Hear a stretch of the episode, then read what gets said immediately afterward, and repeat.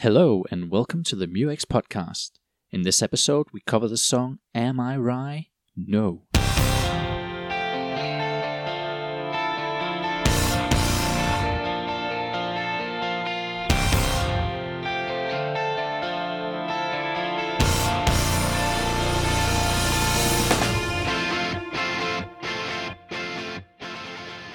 I'm Thomas from Denmark, and with me today is Ann from the United States, Hi. As well as Oddvar, all the way from Norway. Hello. This is the show 100% for fans, by fans. In each episode, we aim to reminisce and talk nostalgia, as well as analyze and discuss everything about each song in the Mew back catalogue. If you're unfamiliar with the band, then I hope this may be a good place to get started on your own journey to become a fan yourself, or a Frenger, as we like to call it. So today, let's talk about Am I Wry? No, which was originally recorded on Third Stone Studio, Los Angeles, and Sun Studio in Copenhagen. It was mixed at Cello Studio, Los Angeles, and contains a little bit of piano by Patrick Warren. The song was first released on Mew's second album, Half the World Is Watching Me, but a newer version can be found on the breakthrough album, Frengers. It was released as a single in 2002 and again in 2003 to promote the new album, released on their own label, The Evil Office, and then an Epic as well. And with that said, we can mention that we did a big survey on uh, all the songs of Mew. In this survey, this song came in second of was it 123 songs we got in that survey? Uh, I don't remember now. Let me just let it check real quick. We might as well. 122 songs, close enough. With that said, um, I believe there was a little interview with uh, Jonas Bjerre, our, the lead singer of the band, for you, those of you unfamiliar. And uh, I believe you know, you had a little interview you found there, Oddvar? Yes.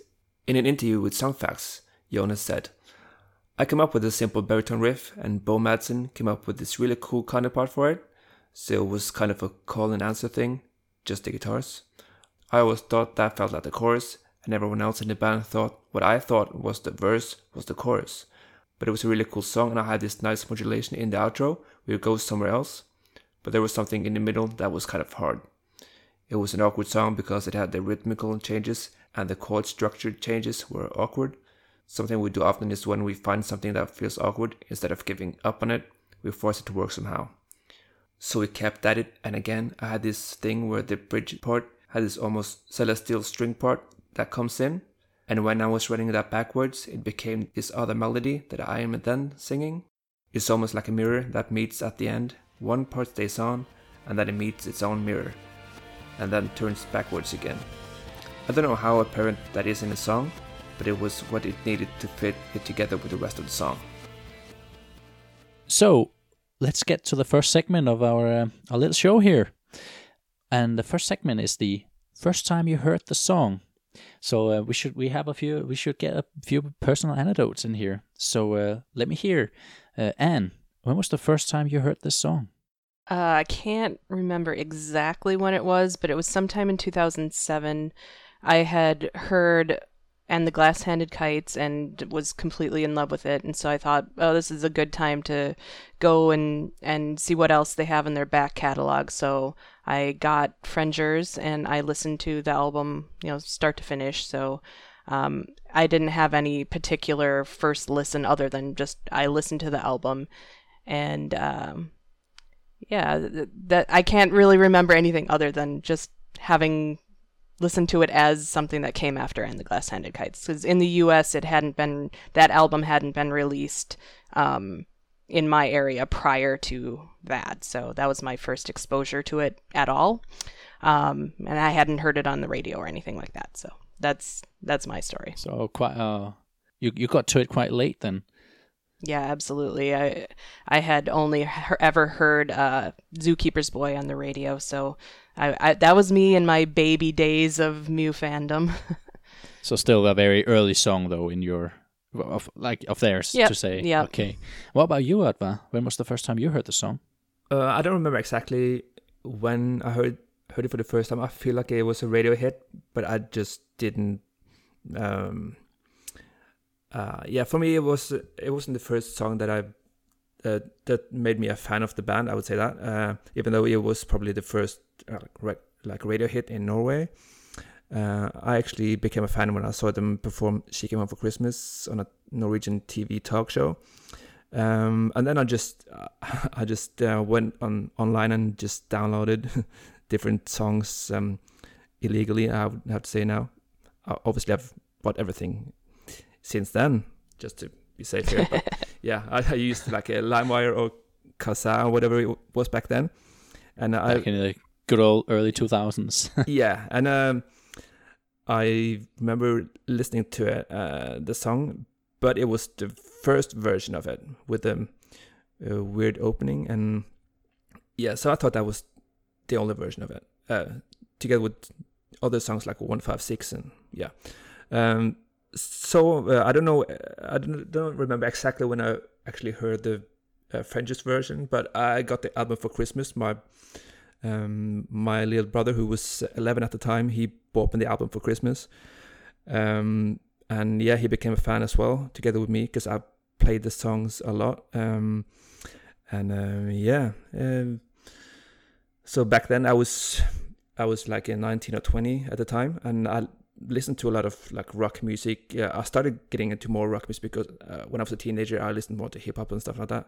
Um, but yeah, I was listening to like Nirvana, Foo Fighters, um, Tenacious D, and some like old Beatles songs and stuff like that.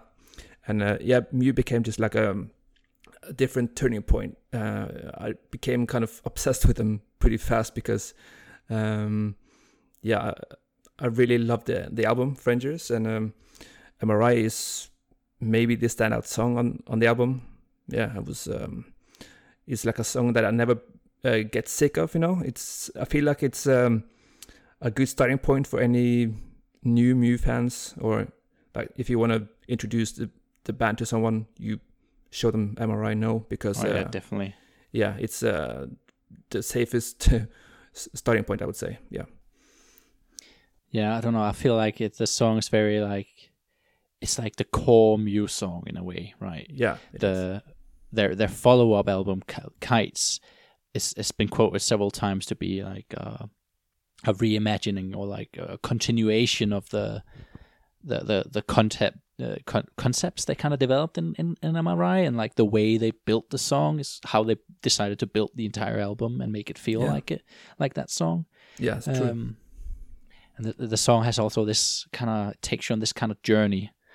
I always like to think that there there's certain there's like a certain type of song in their catalog which always takes you on this sort of journey where it starts off in one place and then builds into something else and then completely changes into something third and and mm-hmm. so on. I, I don't know if you've ever thought of the songs in that way or if it's just me. no absolutely yeah, yeah. That, they've even talked about them being some sort of a journey you're you're going through mm. an experience you're not just listening to a song you're having an emotional experience yeah, I guess that uh, that song is one of the reasons why they're actually called like a progressive band in many by many people. Uh, even though it's a pretty short song, it has like it sounds like it's kind of like three songs in one.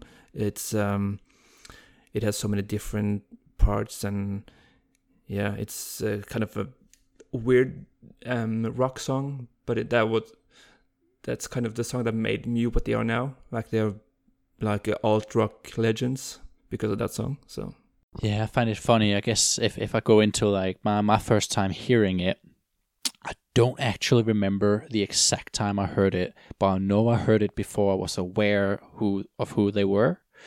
Um, because there used to be this it back in the early 2000s. There used to be this um, TV show on the public, the, the what's it called, Den, Den, DR like yeah. Denmark's radio. It's like a basic TV station in, in Denmark, right? They used to have the show for aimed at teenagers, uh, where they showed music videos, and occasionally you could, back in the day, you SMS texted right into the show, and then the, you you could you could send um, your wishes in, and someone obviously asked for Am I Wry. Uh, so I remember kind of seeing this video, and like I was kind of captivated by it, and by the song. I thought was interesting but I didn't really register it at the time. I was into different things, right? I was a Linkin Park kid. right.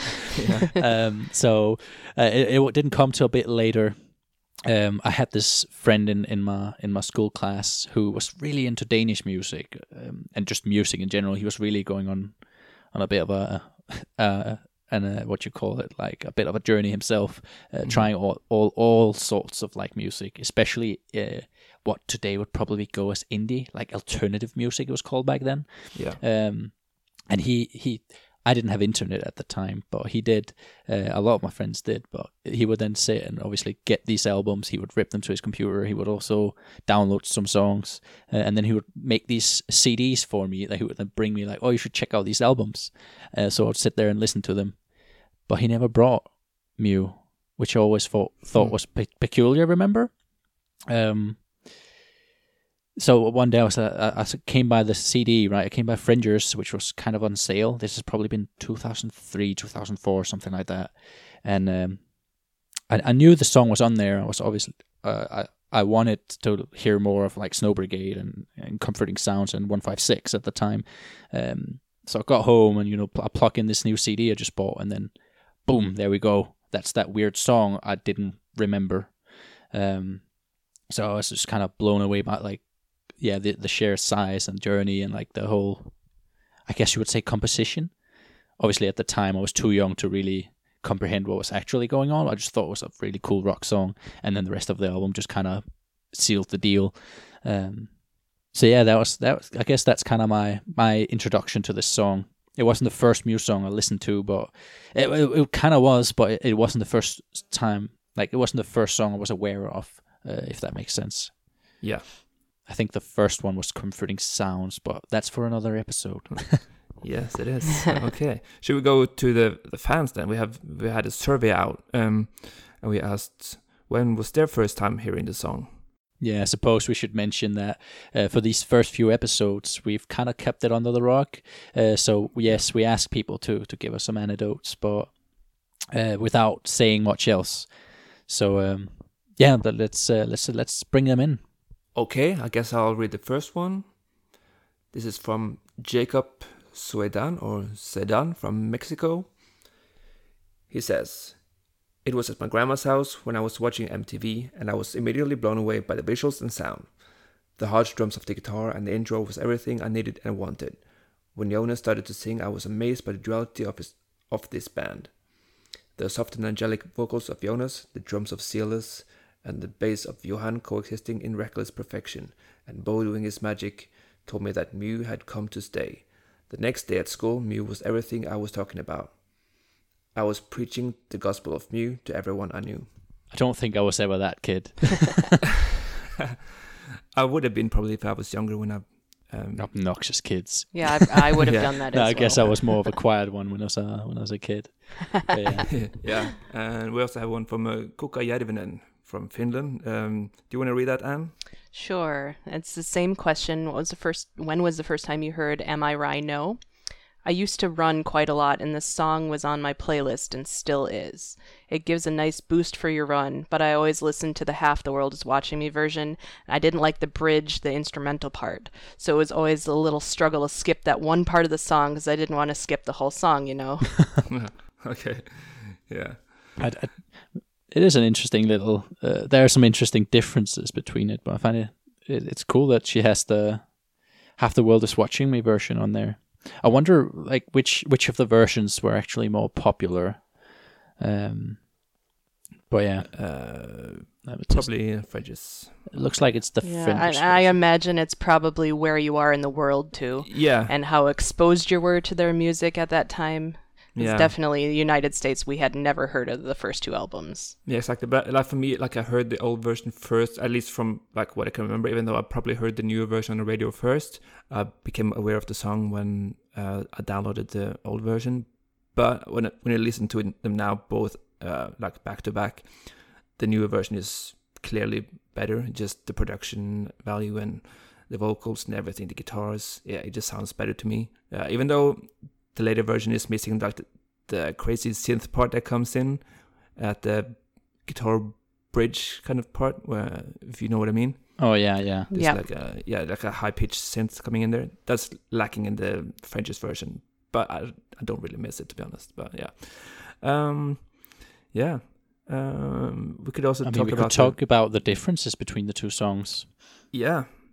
Um, obviously, there's the, the the the beginning is different because on the uh, the World is Watching Me, uh, there's uh, like the um, the ending of ending uh, that that is uh, like the hidden track that comes uh, that starts if you actually rewind from the starting point of uh, Half the World is Watching Me, the CD, and you go back and um, about two minutes or something like that. You hear the ending hidden track, and then it goes into like a kind of weird sound. that sounds like a yeah, a dryer, Washing like or machine washing machine. dryer, Yeah, and then it comes into um, uh, the song.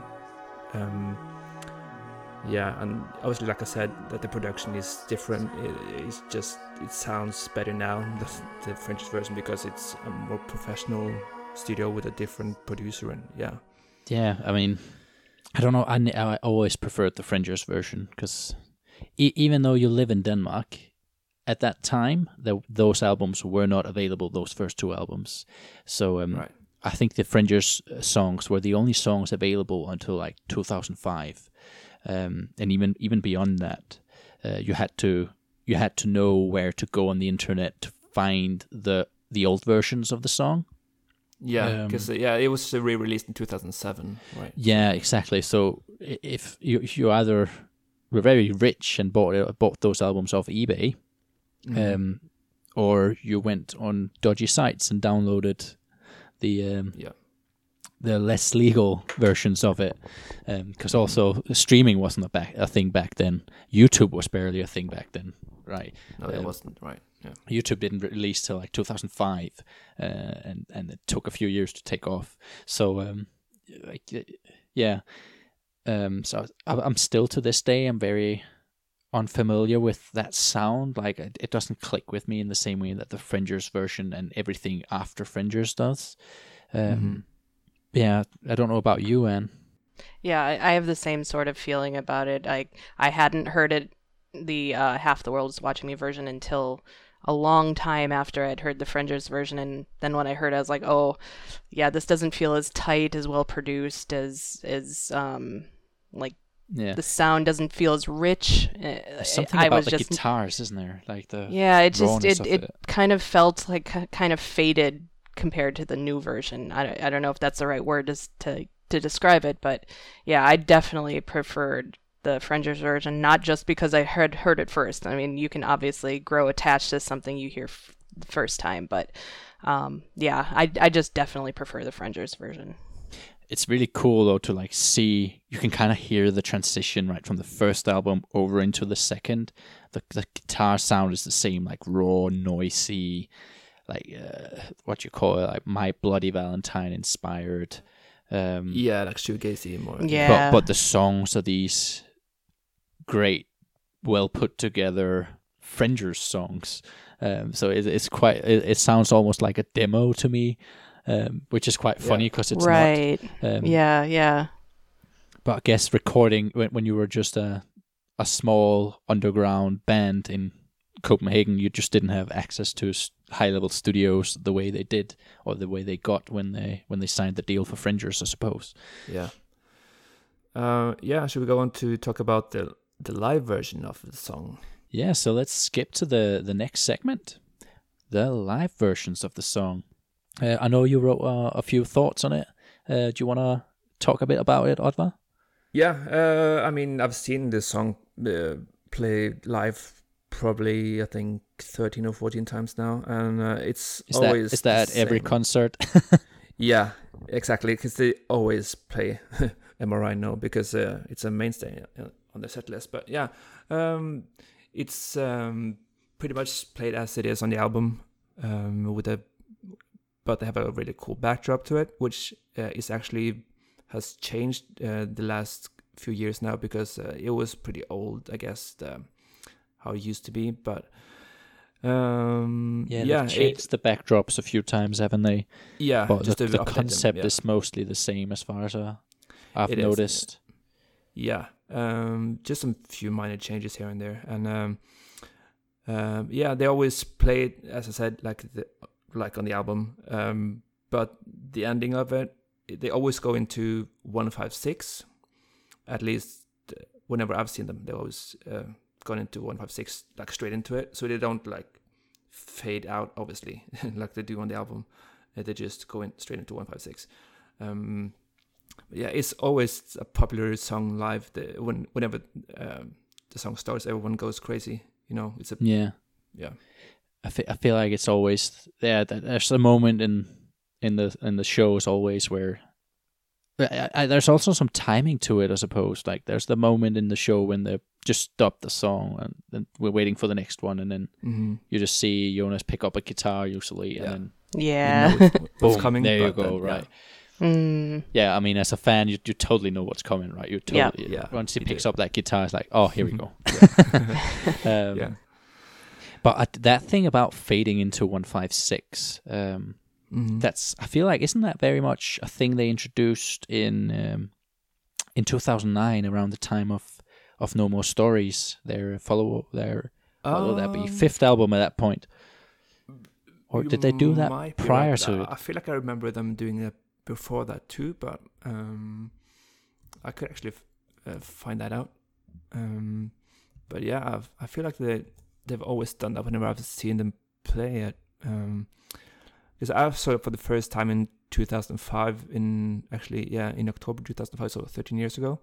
Um, in like a really small, uh, it was a P3 sessions um, in in Oslo, and it, it was like uh, maybe 25, 30 people in the crowd. Um, and I remember, I'm pretty sure that played it that way back then as well. I can find that out for you. Um, let's see. I can uh, I can do Well, something. I think in even on their live in Copenhagen DVD, they have "Am I Wry? No" Yeah. fading into one five Yeah, and yeah, um, and that was from 2006. Oh, yeah, so true. yeah, and I see that here. Yeah, 2000, uh, October fourth, two thousand five. They played in NRK Studios in Oslo. They, yeah, track number three, Am I Wry? No, and number four, one five six. I yeah. can uh, I can uh, play you a little bit from that spe- specific session if you like. Wait, is that the Danish one, or uh, I guess it's Danish? This one, is the Norwegian one. I've got both. Oh, you got both. Oh, so you were cool. in you were in the crowd when this played. yeah.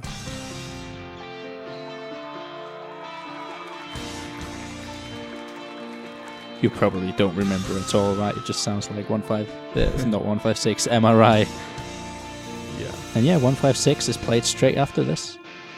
Can you hear yourself sing along? Yeah, maybe. Yeah. yeah, I remember that. I'll just pause it was there. Really cool.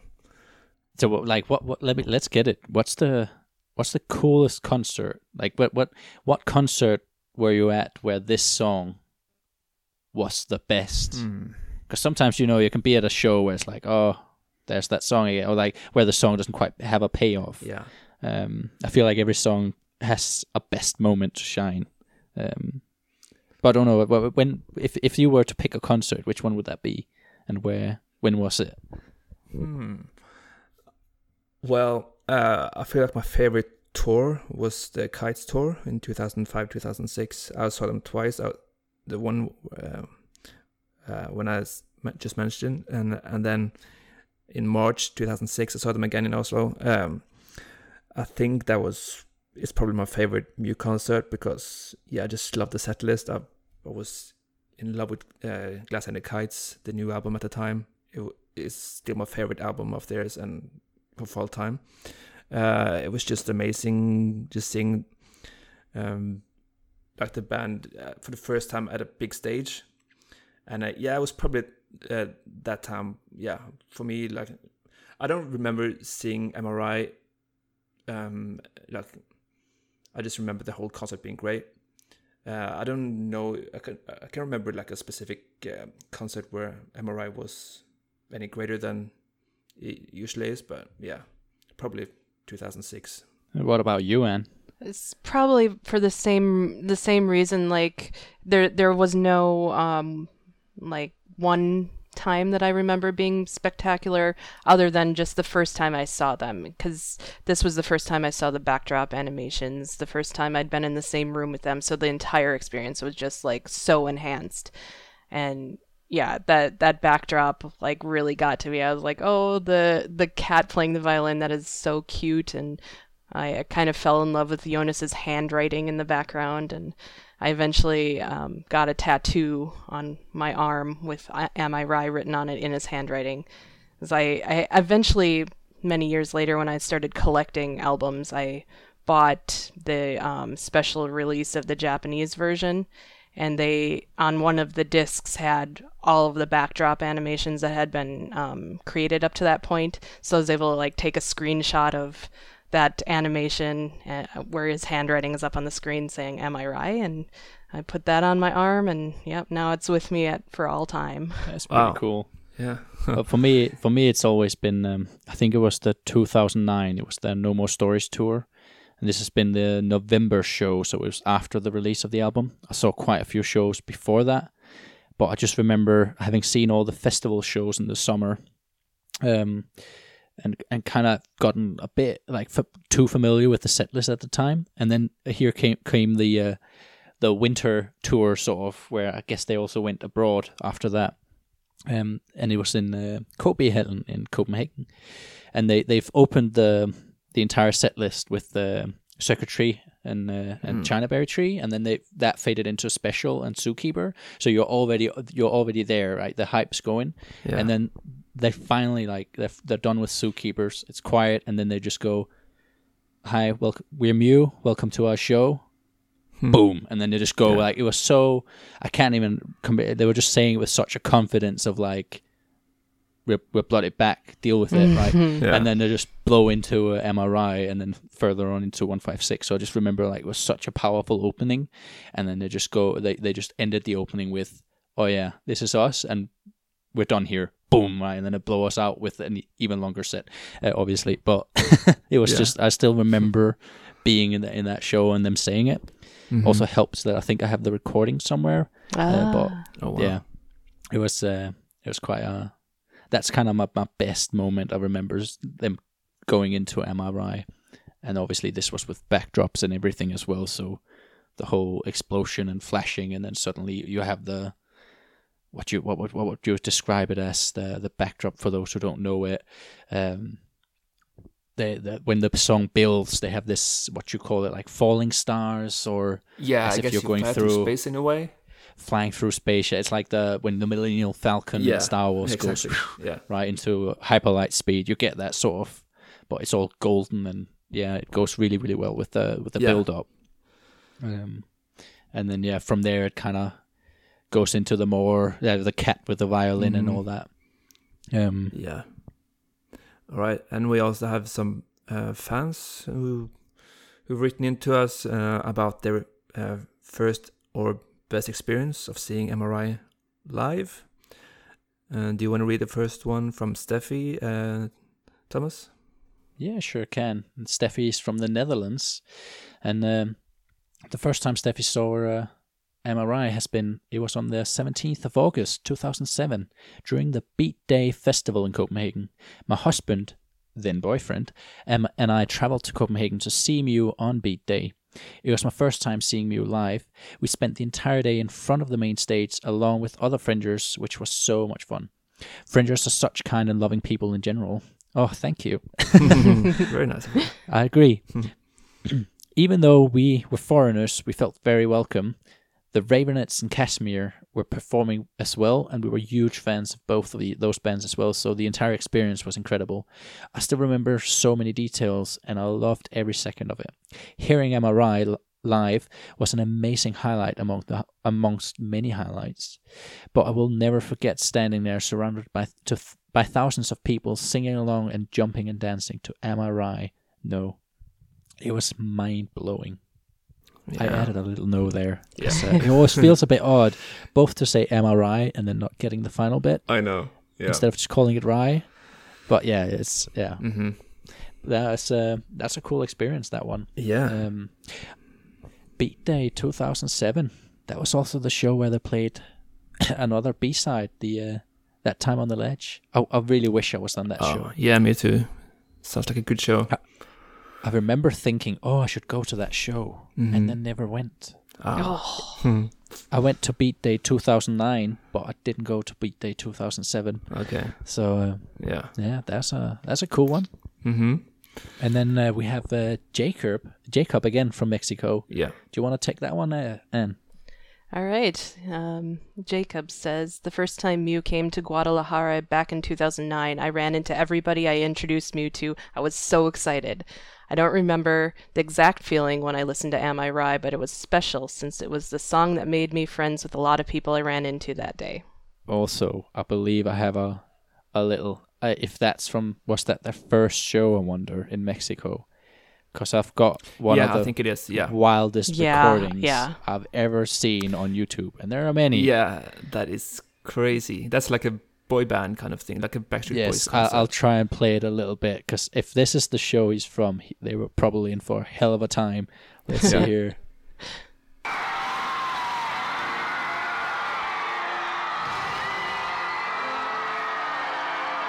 Hope it's not too loud. No, it's fine.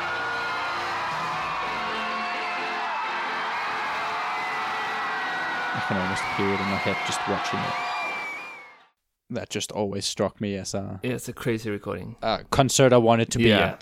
that would have, would have been amazing. Yeah, the Mex- Mexican fans seem like they're really into Mew. yeah. I, I believe that video is from 2009, that 2009 Yeah. tour, when they finally got the chance to go to mm-hmm. Mexico.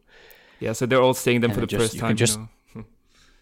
Yeah, and you could just sense the the excitement because I, I remember even seeing online how all the Mexican Frengers were have just been pushing and pushing and wishing and Yeah. wishing and posting everywhere. Oh, please come to Mexico, please come, Mhm. and starting petitions and everything, and then just going to a show like that and where the whole room is just into it.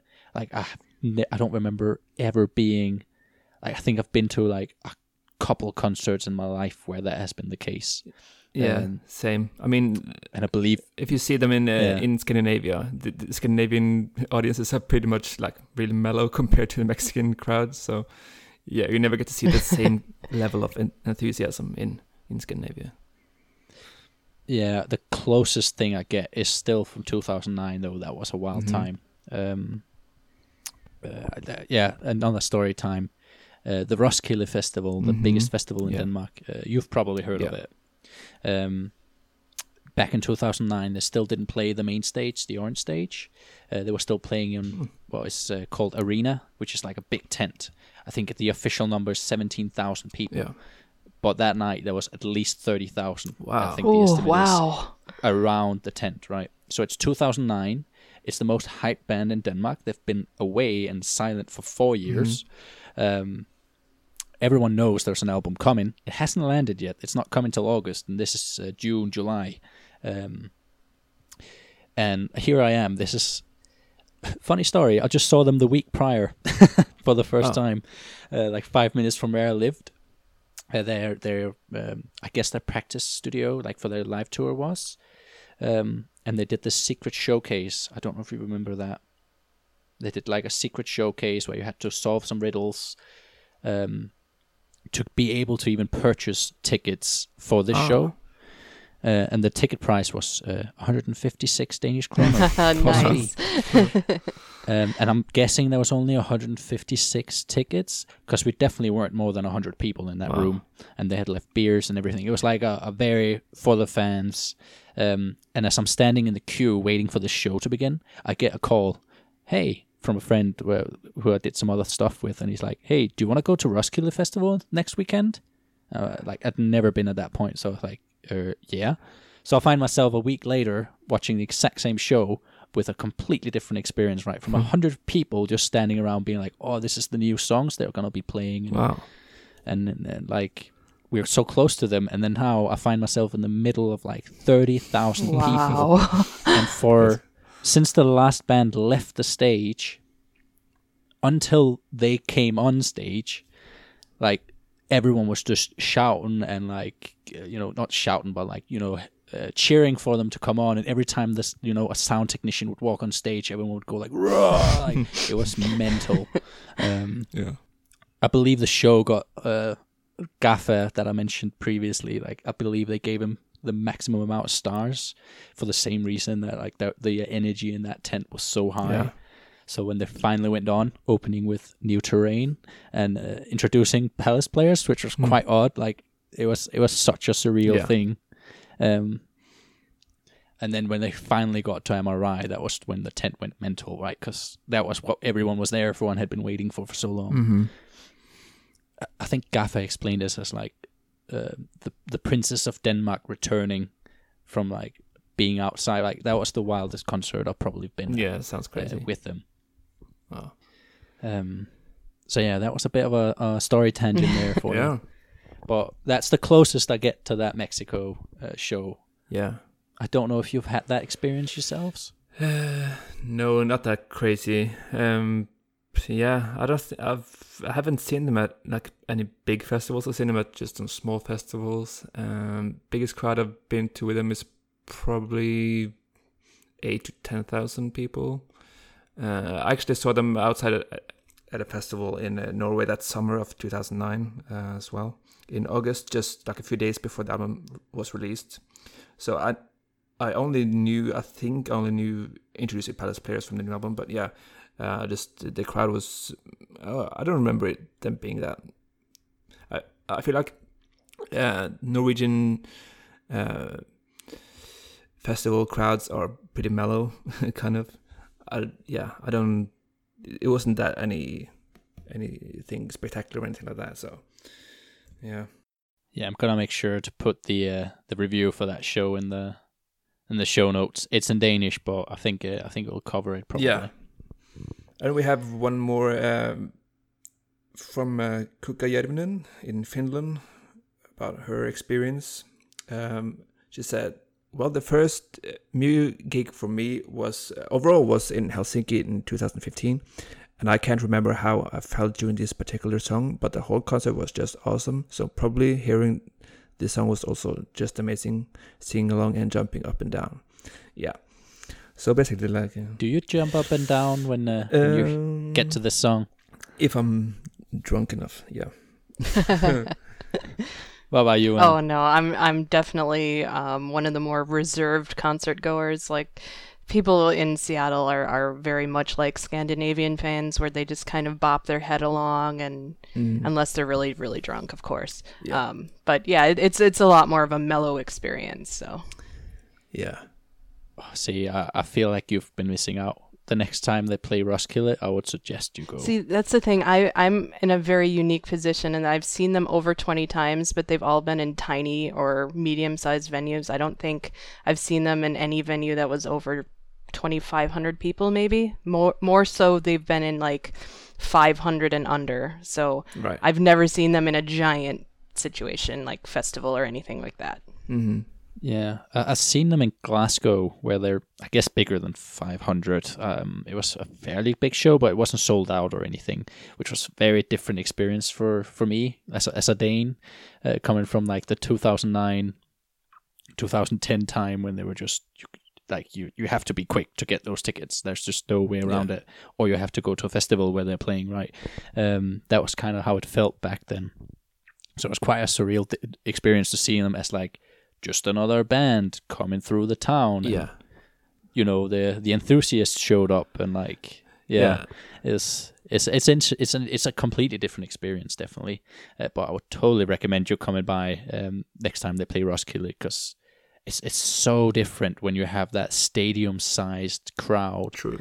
and while at a festival, they're definitely not fans in the same way.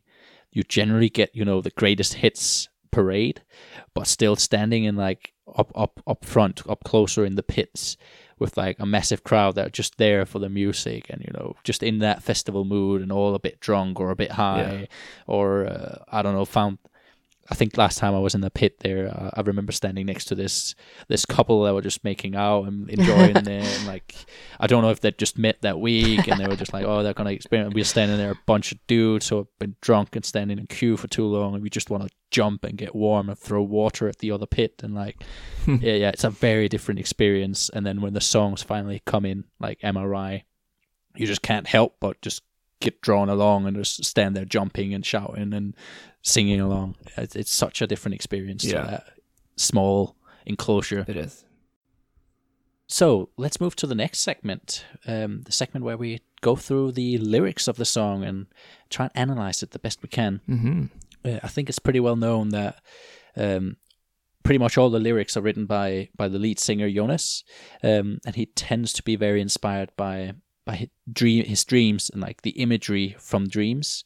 Um, but in this particular case, I know there's been there hasn't been a lot said on it, but it, it, it's I believe the band has said that it's definitely about a breakup, and whilst um, a breakup that Jonas had, but not one that he's ever wanted to go into any further.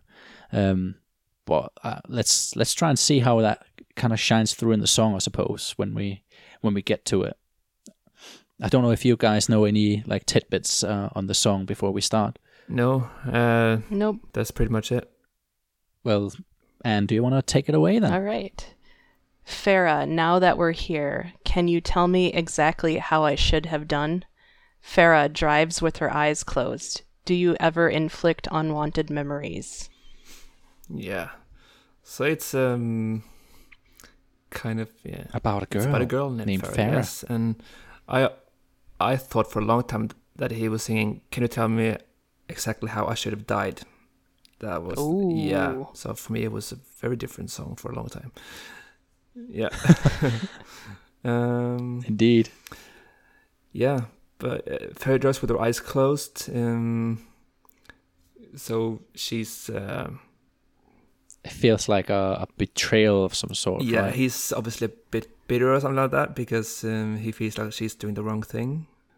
And she's going through life sort of blindly. She's just like pushing forward without thinking about consequences. That's how I read that line. Yeah. That- that's a very good way to put Mhm. it. Do you ever inflict unwanted And memories? she doesn't realize that's realize one of our- how she's hurting other people. Yeah. There's so many good lines in this song, but let, let's get back to those as we get through. When All Farah right, drives next with her eyes line. closed. I know you, and I know it won't take you long to make me smile. I feel uh, I've definitely had that feeling in the past, right? That even even when you've been really hurt, that feeling of like, oh, but they still make me so Yeah. happy. hmm I feel uh, that's always what I get from that line. Yeah, I think that's a universal feeling. Everybody knows what that feels like. Yeah. But it's very interesting how that's something we haven't really touched on. How this song, especially the way it's he sings it, right? The first verse is just so bow in your face and like it's always very loud. And then in on the chorus, it goes into this low and more Mm. mellow. Mm-hmm. Uh, and I don't know. I always found that in rock songs, it's always been the reverse. Yeah, it is. like where the, the the verse is always a bit mellow and then pow here's the chorus right so i always found that contrast really interesting Farah, angelic girl, I'll have you know it's you and me potentially. Farah, don't pull the carpet from under me. Indifference is killing me. i always really love that last line Yeah. but i think it's the way it's again it's song it's like Mhm. indifference Yeah, and the way it sounds. it's- yeah. it like kind of breaks it up and then somehow it always res- resonated with me Mm-hmm. um, Yeah, so here he's begging uh, her to come back to him. she's been put on a pedestal definitely when you when you call someone an, an angelic girl right like there's some Yeah. Otherworldly about it i'll have you know it's you and me potentially uh, uh, that's such a is that isn't that quite a backwards way of saying it that we could have been so much more Mm-hmm. Yeah, we we have we have you potential, but uh, it's it's up in the air at this point. Yeah.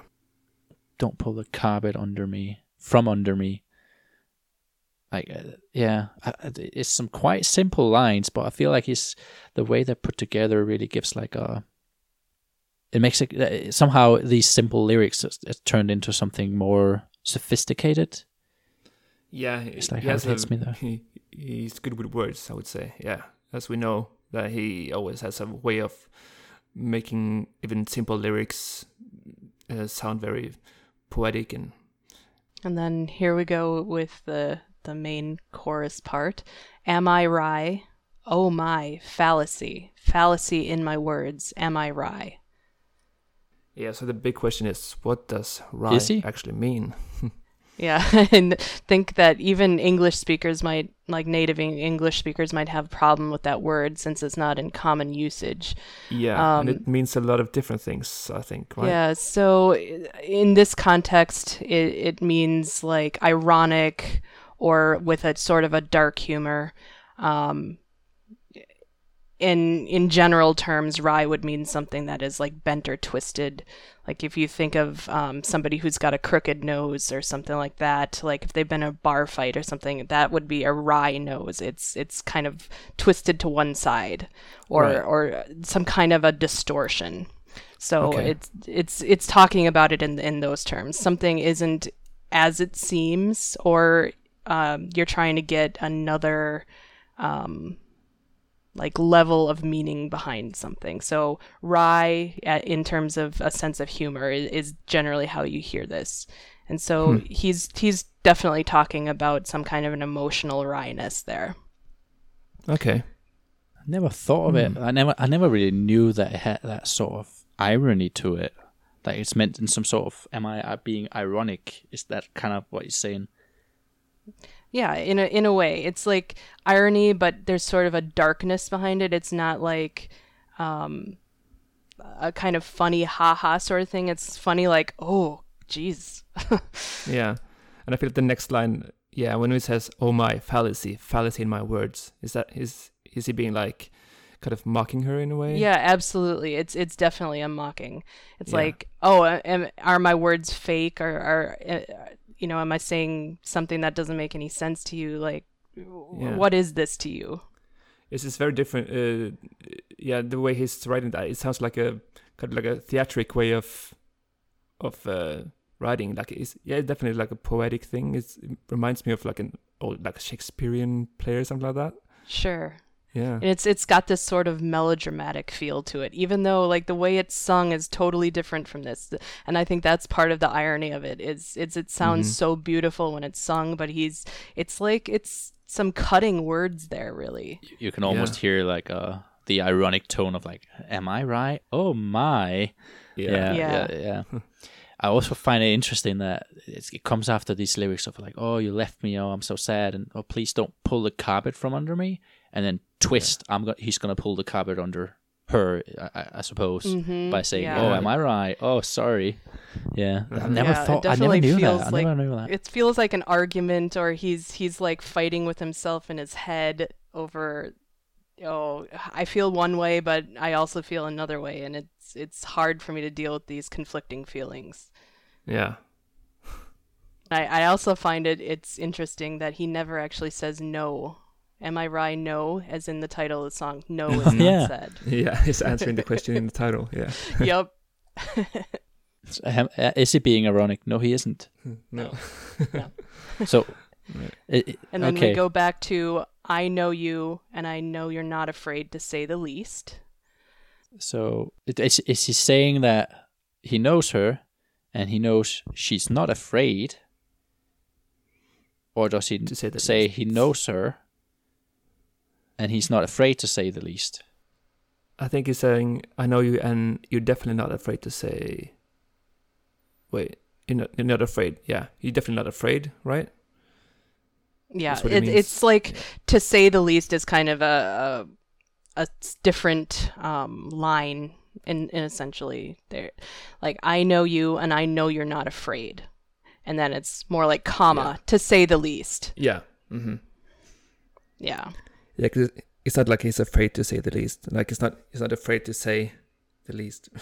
oh yeah. If, yeah. if you're just reading it, it Yeah. could be read that way for sure. Mhm, But that doesn't really mean mean anything. So yeah. Right. But now knowing that he's probably being quite ironic, Mm-hmm. uh, I, f- I feel like the sentence also changes, like the meaning of the sentence. It's definitely not about him smiling anymore, right? Because of the thought of her. Now it's like, I know you're not afraid, to say the least. Yeah. Yeah. So, Mm-hmm. I, I, I, yeah, it's definitely a t- tw- turn in the song, isn't it? Yeah.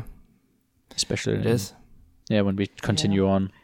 Yeah, and then the the final verse, diamond ring, diamond ring, but you can't find it. Cold is the night. And that's repeat a few times, yeah, until Mhm. the song ends. That's where I kind of um, um yeah I don't know um it's kind of surprising ending to me because why is he saying that at the end like he's giving her a diamond ring or something and she can't find it I read it as and I've got a diamond ring, but you're not having it. Oh, Your nights are gonna be cold. Right? He's he's moved on. of He's like, you know what? I'm gonna take this somewhere else. Right? Yeah. Yeah, that makes that's, sense. That's absolutely how I interpret it. There's, he may have been planning to propose to her, or Mm-hmm. he was thinking about it, and maybe she was interested, maybe she was hunting for that diamond, but nope, not anymore. You're not having that. No, he's the one who's uh yeah, who's in charge sort of. He's uh now she's the one wanting him instead and yeah, now he can uh close the chapter on her. Maybe. Yeah. So in all, it's like I, and I always loved this about the song, how much energy there's in it, and you can definitely feel it in the way that the the, the verse is like shouted almost right. It's there's so mm-hmm. much energy in the song, and it's like it you can really feel that anger is there. And then Yeah. it has that twist by the bridge where he's he. I never realized he was being. It was like an ironic word. I always thought No, that it was. same. He's like, oh, I'm feeling skewed in some way, right? I'm feeling I'm, I'm off balance. That's always how I've read Am I Wry?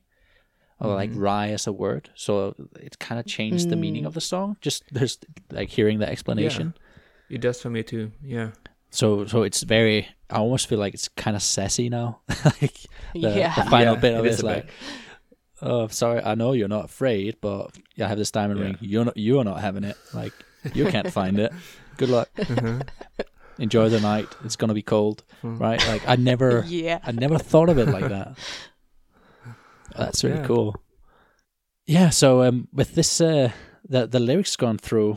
Let's let's try and move it. See if we can go into the next segment here, because this is one of the the songs, uh, one of the few songs that has a music video.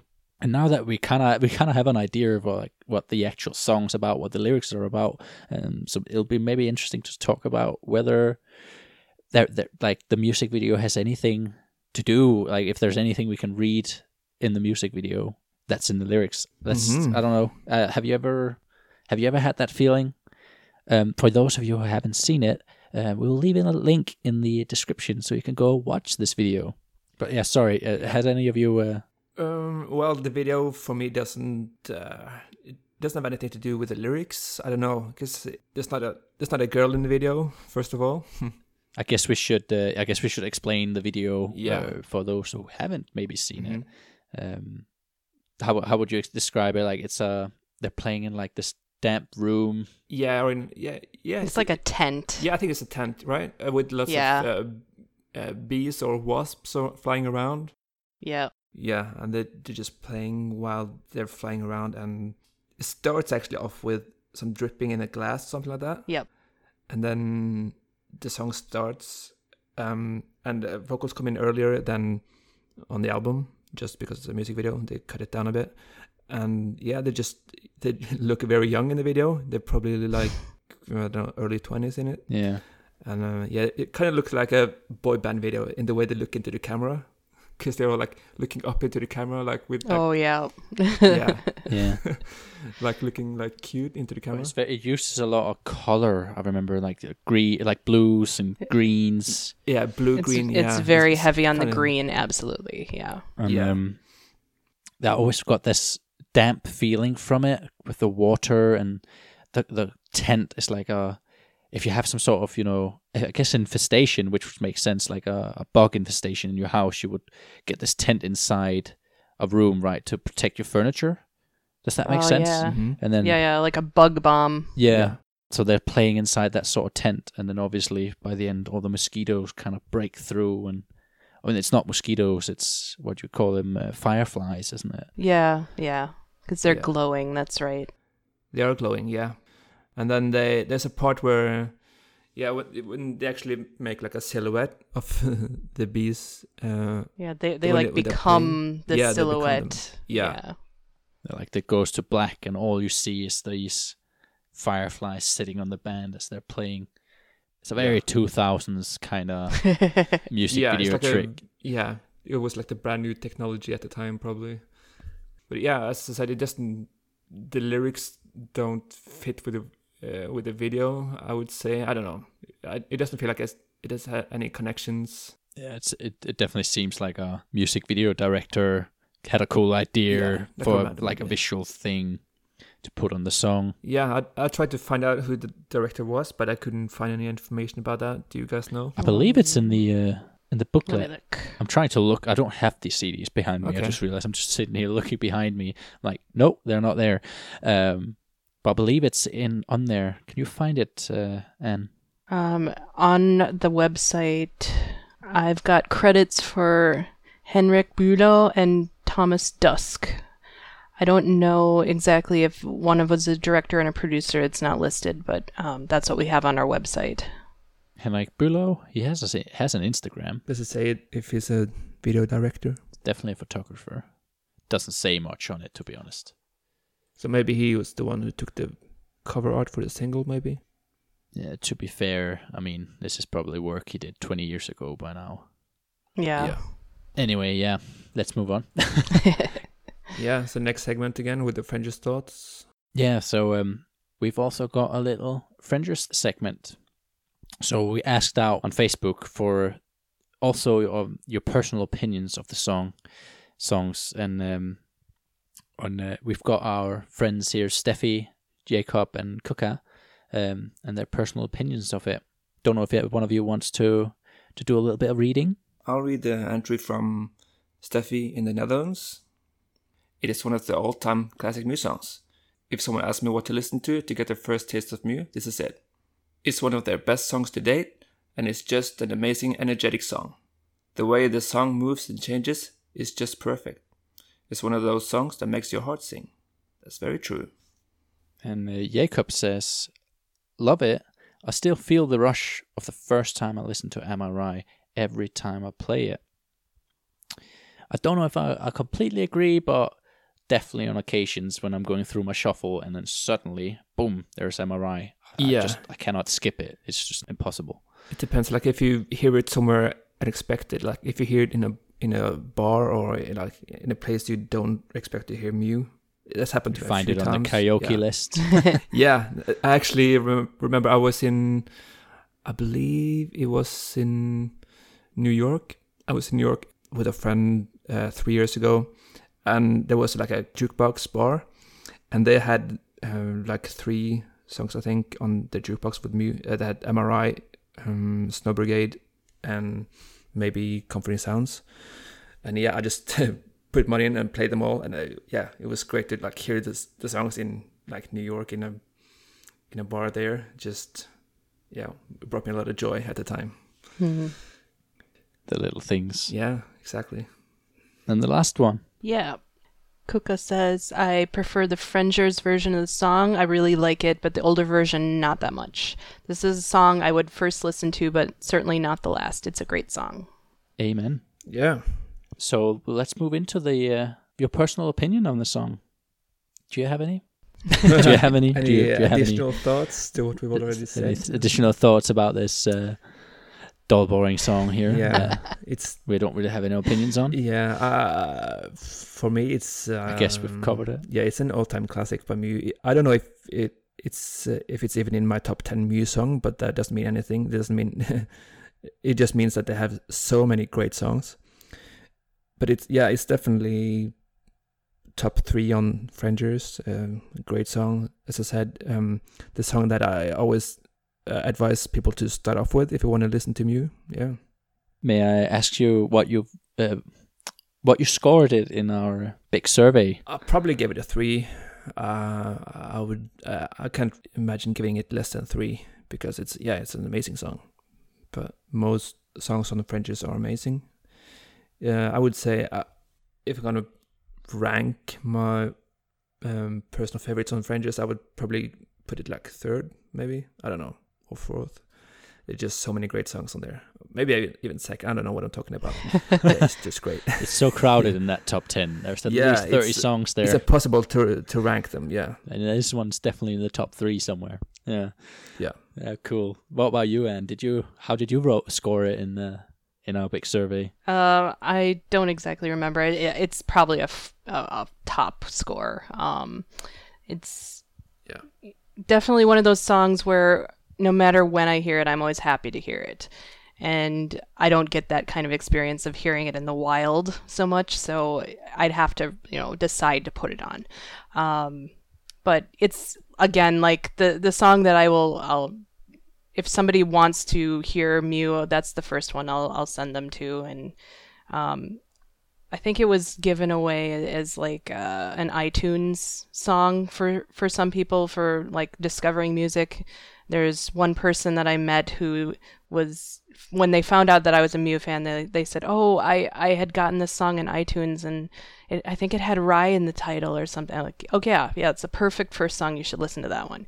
So I still love it. It's still like in the top for me um, overall, and yeah, I, I think it's fantastic. Yeah, I mean, um, I totally agree with, with both of you. Um, I I think every time I've recommended Mew to anyone, I've always been, whether I've been making playlists or I've been picking a few songs here and there, I've always been like, start at Am I Wry, put Am I Wry in the top of that list. Um, and then usually a cater, like, you know, you, you would always put pick a few songs that kind of cater to the person you're recommending it to. Um, so usually it would be Am I Wry, and then you you can pick any other song that kind of fits their mood or whatever. But Am I Wry is just like such a stable um, and such a iconic. Like it really set the tone for what what I kind of expect and what I kind of hope they do with their music every time they they release new music. I think that's also why uh, when when we were at think talking about what songs to start with with this on this podcast, I've just knew that it had to be Am I Wry, like it just had to be Am I Wry, no, because it's such an mm-hmm. iconic song, and uh, there's so many people who started by listening to Am I Wry. Yeah. Um, it's the, it's the opening of two albums, um, and and I, I believe the bands even mention it several times that, that that's usually their like that's what uh, it's such a like it's such an image of how they build music and how they write songs. And and as as we explained earlier right that it's the the whole kites album the follow up to Frengers it's it's basically built upon the the ideas that sprung forth by, from from writing Am I Wry um yeah. Yeah. Definitely couldn't agree more. And you had some some final thoughts? Yeah i i had one kind of silly anecdote about this song. And I used to bake a lot of bread in my house, and um, I'd leave it sitting out on, on the counter with a little bread box around it. And I had some friends over one day, and when I went upstairs to say goodbye to everybody, I noticed that somebody had taken a sheet of paper and written "Am I Rye?" spelled R Y E like the bread, and put it on the bread. But they had done it in Jonas's handwriting. I I just about lost it. It was so funny. oh man, that's the yeah. official title from now on. Yep. Yeah.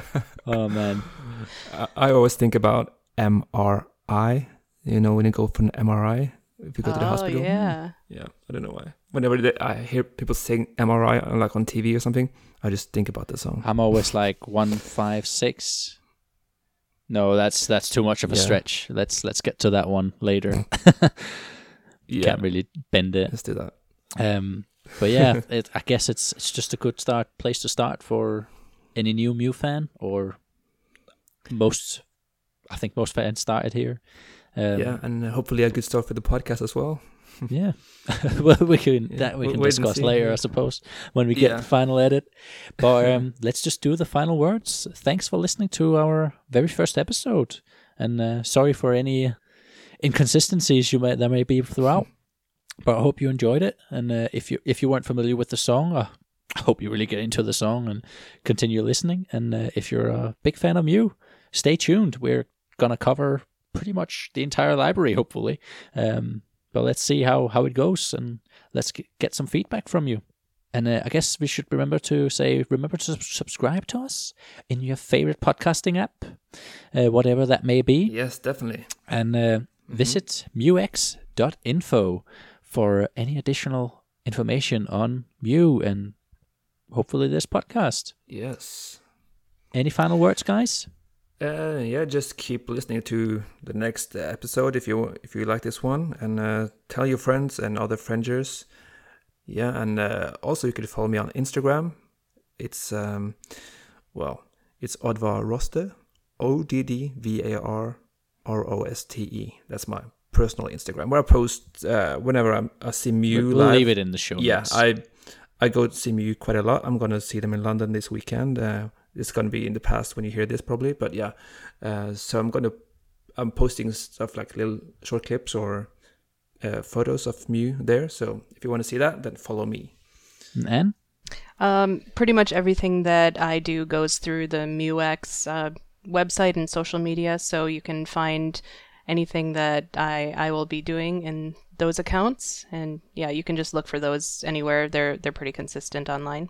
Yeah, my my personal Instagram is uh, is mostly my photography uh, that, but I don't update it very often. And most of the photos right now is just of my young son of uh, now barely fourteen months. Um, but uh, I used to do some concert photography. I don't know, maybe that will sneak in there. I've got no Mew photos, unfortunately. Sorry about that, guys. yeah.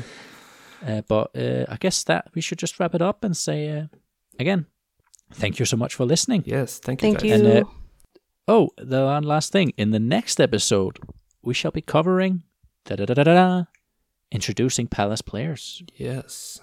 Let's see how that goes. But um, to finish it off, here's a, a little snippet of the uh, alternative version. That means the half the world is watching me version. Enjoy and see you later. Bye. Bye.